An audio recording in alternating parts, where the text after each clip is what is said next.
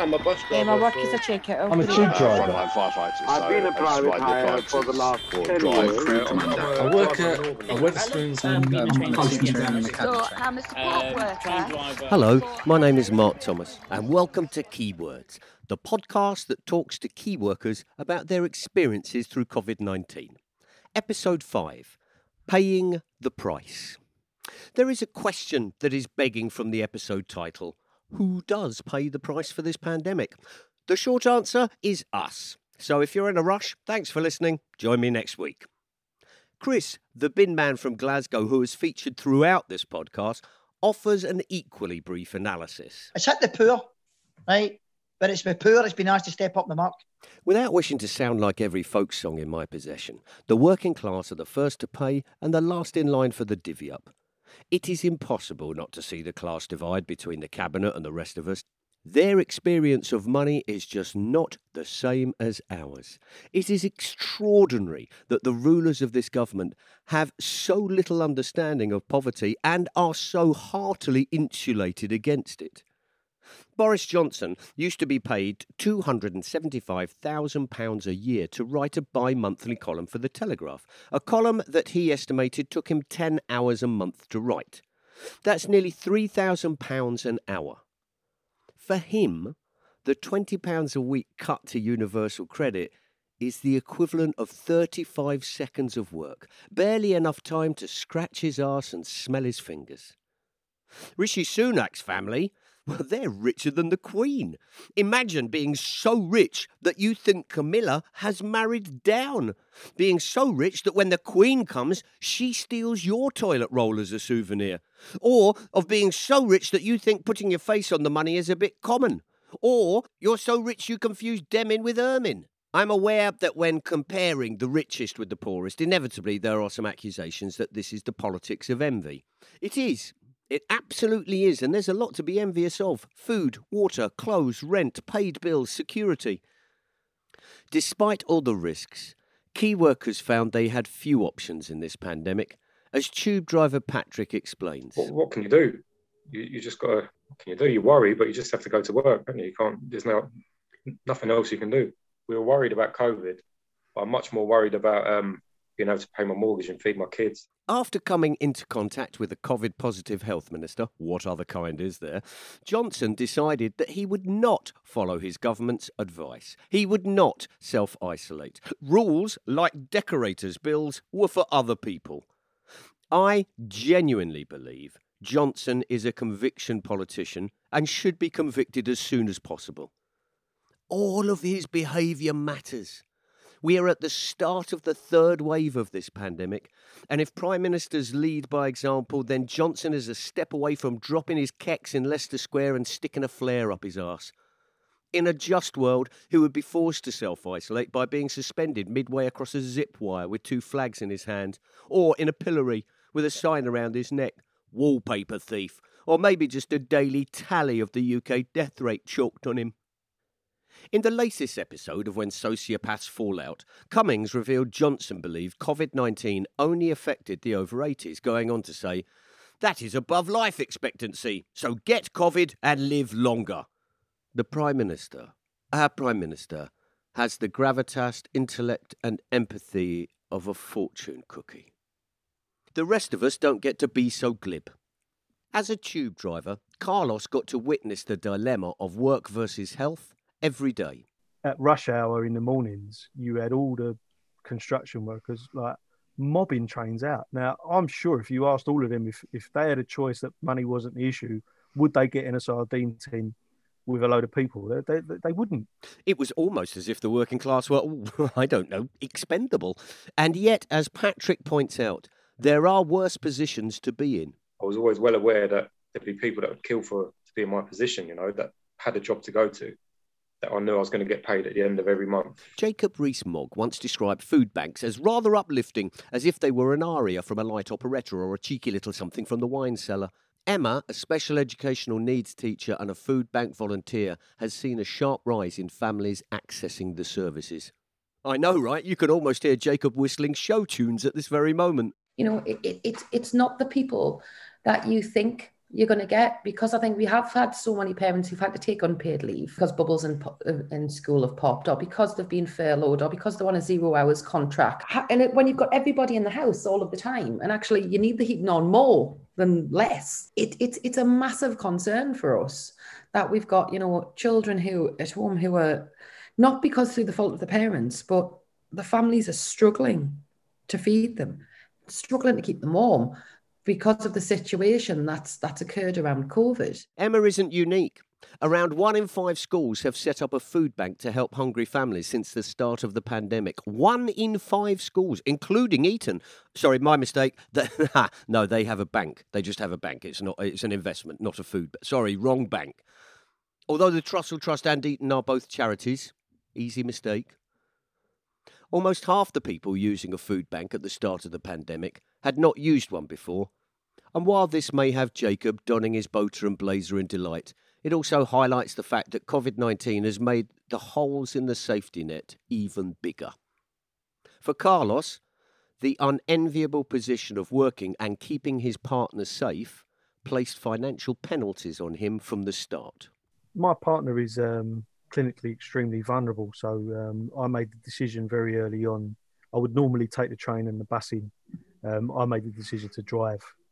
So, so uh, immediately that was a, a financial issue because we get free travel and all that. Despite his best efforts to improve his chances of not catching COVID and still stay in work, Carlos was forced to accept his choice was actually no choice at all. So at the beginning, we were working in basically a cohort of. Uh, if you stuck to the same shift you were doing, I would only meet the same ten drivers every day. And then they made a decision somewhere along the line and said, well, we need to get the trains, more trains running because then it gives people more chance to socially distance, which I get. Um, but the upshot was is that now instead of seeing 10 people, I was seeing potentially 50, 80 a day, which I did make a bit of a stand at work and it cost me four days' wages. So there's the financial hit, if you like. And uh, I, I, was basically uh, starved back into work for, uh, if you want to be dramatic about it. Yeah. For those in the gig economy, COVID exacerbated all its flaws. One of the areas hardest hit was hospitality. Sky works with McDonald's and Jamie worked in a hotel. The first thing they noticed was a cut in hours. So before COVID, I would usually have about a six to eight hour shift, like depending. And then once COVID came in, I had like one or two very short shifts, two hours to four hours with a 45 minute break. You work like three hours and that's it, no more pay, even though you're supposed to have eight hours. So people going from like full time 40 hours down to 24. Severe loss of pay. Yeah. Like, honestly, you'd be better being on furlough. like, and that's 80%. It's still not the best, but you'd be better off on that than what you'd be getting on, on a lesser contract. The amount Sky got for furlough is based on a percentage of his reduced hours. So the amount he actually gets is pitiful. That was about 80% of people's average pay, which was recorded from 12 months before. But I was getting about £100 every two weeks because we get paid every two weeks. Although employers were able to claim furlough for their staff, it still carried a cost to the employer, which is perhaps why Amy, who worked in a hotel, found her life so abruptly upturned. And then all of a sudden, one Thursday afternoon, I went into my uh, shift and got told that would be me done. I was on furlough. The insurance had cleared us to have no one in the building, so we didn't need a skeleton crew anymore. Um, and then we were on furlough for a few months. Um, and then you're furloughed on minimum wage, which is not very much. Um, 80% of a minimum wage, 37 and a half hour contract is not great. Um, and it's not enough to live on. Um, you know, we declare our tips as tax and we pay NI on them depending on how you paid them. Um, but that, that wasn't taken into account with your reference pay. That wasn't taken into account for 80% of your income. And it's it's a huge, it's a huge amount that's lost. And then like many other properties, uh, the redundancy letters came the current disruptor capitalist trend to make everyone self employed, strangely not allowing Deliveroo scooter drivers to take their income offshore or raise equity through issuing a bond issue and themselves and their bike, well, what that does is it tends to minimise workers' rights and minimise employers' responsibilities. For Emma, the nature of jobs like hers as a freelance specialist supply teacher allowed her employers to have no responsibilities. A lot of supply agencies are refusing to furlough their staff, which means that we've got, um, you know, supply teachers and supply support staff all over the country who have received no income at all. For those in work but vulnerable to exposure, there were additional financial penalties. In September 2020, it became law to self isolate if you tested positive or if you were a close contact of someone who had tested positive too. This week, over a million people are self isolating, including Boris Johnson and Rishi Sunak. Sadly, neither of them were furloughed and both keep their jobs and are on full sick pay, which is not the case for everyone, as restaurant and bar worker Caitlin observes. So even so, if you're working with someone and they get it, and you have to self isolate, and you don't, you're then financially going to be really worse off as well. SSP's ninety six pounds a week. Like my rent's four nine five a month. Obviously, self isolation is absolutely needed, but I can totally see how people aren't doing it because it would like ni- like ninety six pounds is not enough to survive on. Of course, £96.35 a week is not enough to live on. It barely covers two minutes of Prime Minister's time writing for The Telegraph. Perhaps that's why Johnson didn't want to isolate. He was absolutely terrified he would have to get statutory sick pay. Mary works in a care home with the most vulnerable. And you would be forgiven for thinking that the company would have an interest in keeping her at home if there was any doubt in the state of her health. Nowadays, they are not paying anything for full sick pay, only what the government said. If you are sick, that is why people go to work because even if you feel sick, you need to pay bills. Statutory sick pay means that we only get 95 pounds a week and excludes the first three days. We can't live on that. This is horrible. They said that we are heroes, but they don't treat like a heroes. What is that? We deserve more. Phil works with London Underground and, as an RMT member, has better pay and conditions than the cleaners who arguably have the most important job in a pandemic in an underground system. Just we were getting our normal wage, we were getting sick pay, uh, full wage, but the cleaners were not. And they were getting told that they were only going to get statutory sick pay if they had to isolate. Now that means you've got um, a low paid person who's like as you say has got the most important job pro- probably on the whole of London Underground. They've got to make a choice now. Do I stay at home and keep myself safe, keep my colleagues safe, and keep my family safe, or do I take that risk and go to work and get paid my normal money? Germany offers its citizens 100% of their wages in sick pay. Belgium 93%. Sweden, 64%, shockingly for Sweden, as it's normally the benchmark for wholesome statistic, despite the dent in its liberal image caused by endless Scandi Noir series. The amount of money the UK pays workers as a percentage of their wages in sick pay is 19%. Of course it is. If there is a shit statistic to be found, it will be found here. Great Britain, home of the illiberal indices. The lowest paid are those with the most pressure put upon them to come into work and who work in the most medically exposed areas. For Christine, a care home worker for an outsourced service provider, it was who she worked for that made the difference. We're not employed by the council. We're not paid for the first three days sick. We don't get full sick pay like the council do.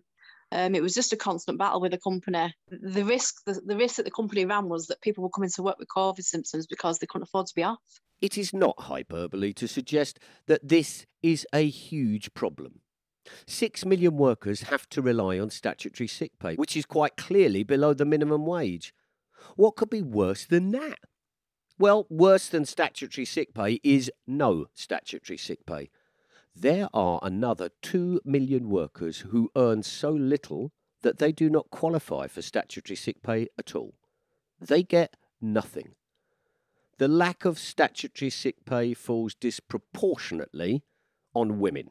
Of the 2 million people who don't qualify, 70% are women, which means 1 in 10 women workers do not get any sick pay at all. Even without COVID 19, this is a massive issue and injustice, forcing workers to carry on working with ill health or face penury. Jess is a chef at Wetherspoons and talked about the pressures his staff were under. The, the first thing that I think would go through most people's heads is if you can't afford to take time off sick, then you have to you have to make the decision about whether you're going to go in and potentially risk other people's lives just so that you can earn enough money to put food on the table. You know, it's that's not that's not fair at all. That's not something that should ever ever have to go through any worker's mind should they risk their own life or somebody else's.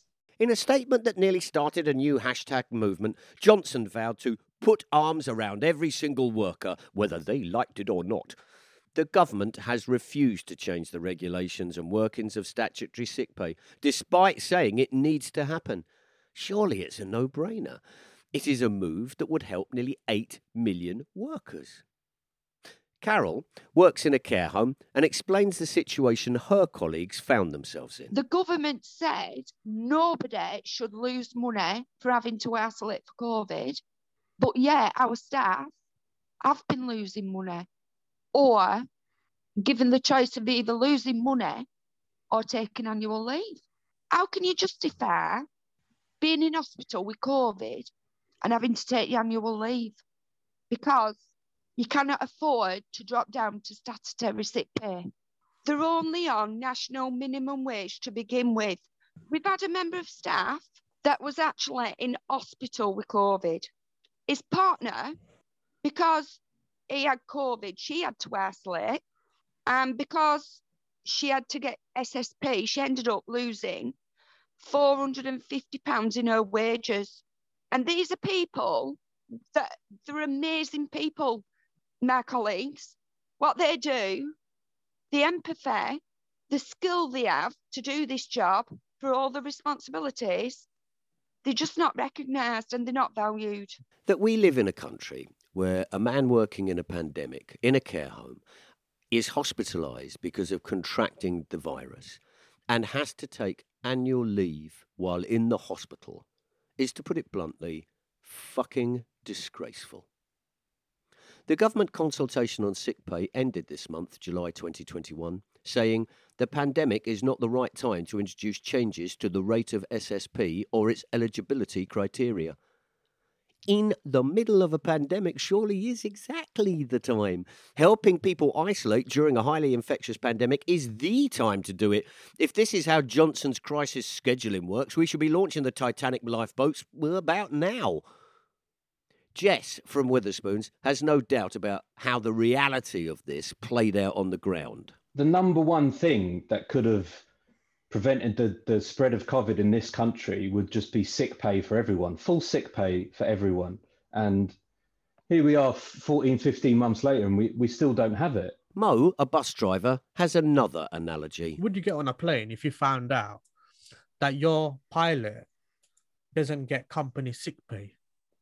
If they go off sick, they shouldn't be forced to come to work um, because of economical um, um, impact that they will have Hmm. or financial impact they will have or burden. It has been obvious right from the start that black and Asian workers were being disproportionately affected by COVID 19.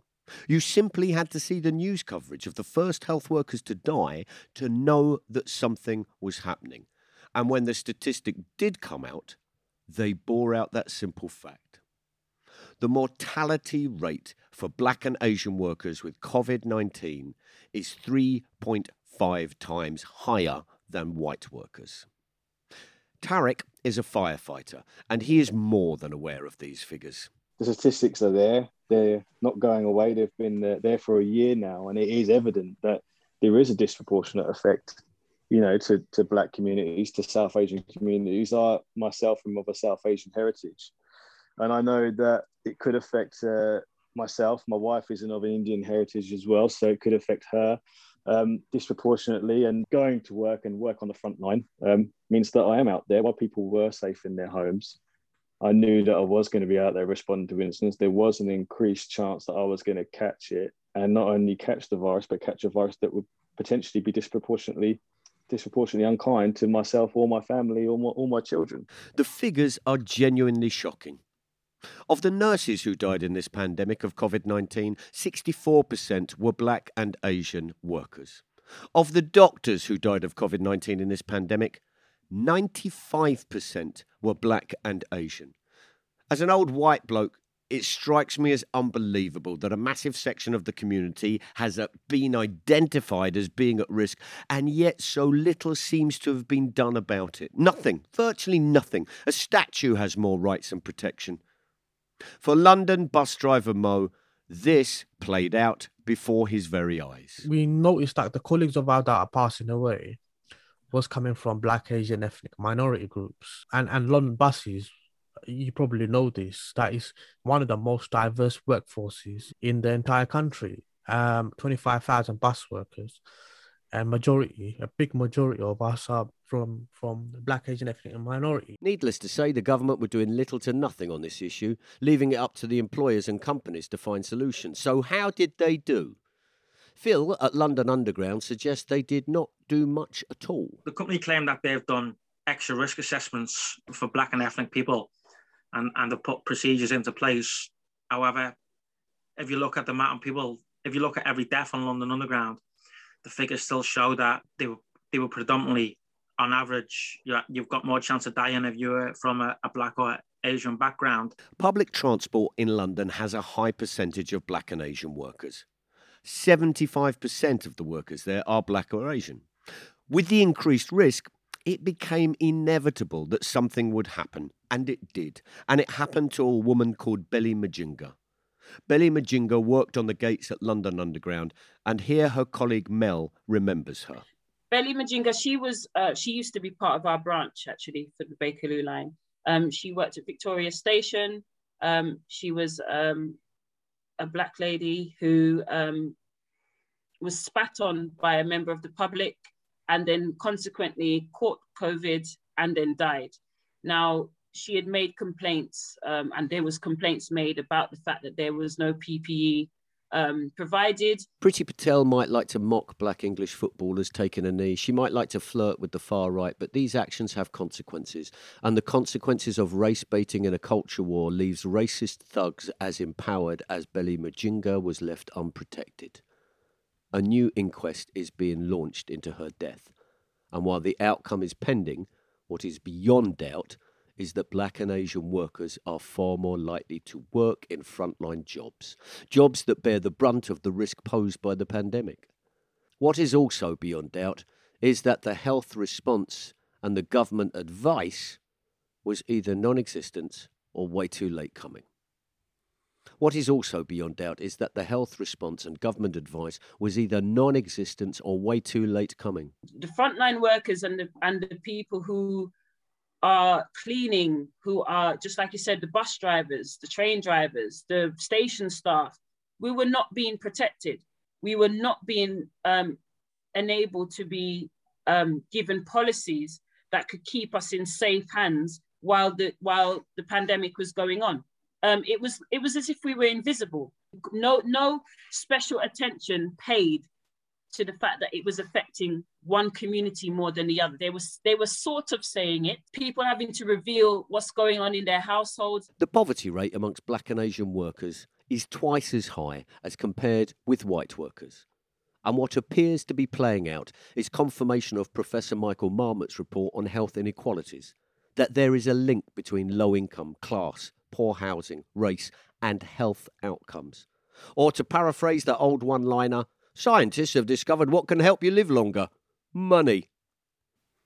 As the government has now essentially abandoned public health, delegating it to its citizenry to do what they think is best, that somehow they have managed to turn science and epidemiology into an area of postmodernism, that there are no scientific facts, just germs with different points of view, it has been left for organised labour to grassroots unions to step up into the breach. This is what Anjem and his union did to find solutions. Yes, we were kind of vulnerable, but we were really we were extremely, extremely well organised. Even before the um, uh, the evidence started coming through about the disproportionate impact, just looking at the faces of the bus drivers who were dying uh, or the health workers who were, who were dying, it was quite clear that there was a disproportion. Um, um, and so very quickly we we moved on, making sure anyone with underlying conditions, look, just don't even bother coming to work. Um, if man- man- management give you any bother, we'll deal with it. Give us a call and we'll deal with it. Um, and likewise, we started doing that with um, with uh, Black Asian uh, minor- minority ethnic uh, members as uh, as well. Thanks for listening and join me next week. Keywords is recorded, written, and narrated by Mark Thomas. The series producer is Susan McNicholas. The sound editor, Helen Atkinson. It is designed by Greg Matthews, PR by Kim Manning Cooper and Christine DeLeon. Thanks for all the trade unions from branch level to national level who have supported this podcast. A full list of supporters is available on the Mark Thomas Info website. Till next week, goodbye. I said it's been great talking to you as well. It's great to have somebody actually listening to it. Thank you, Mark. It was a pleasure for me to. No problem. I'll speak to you soon, Mark. And just yeah, feel free to uh, reach out if there's anything else you need to know. Okay then. Thanks a lot, Mark. You take care.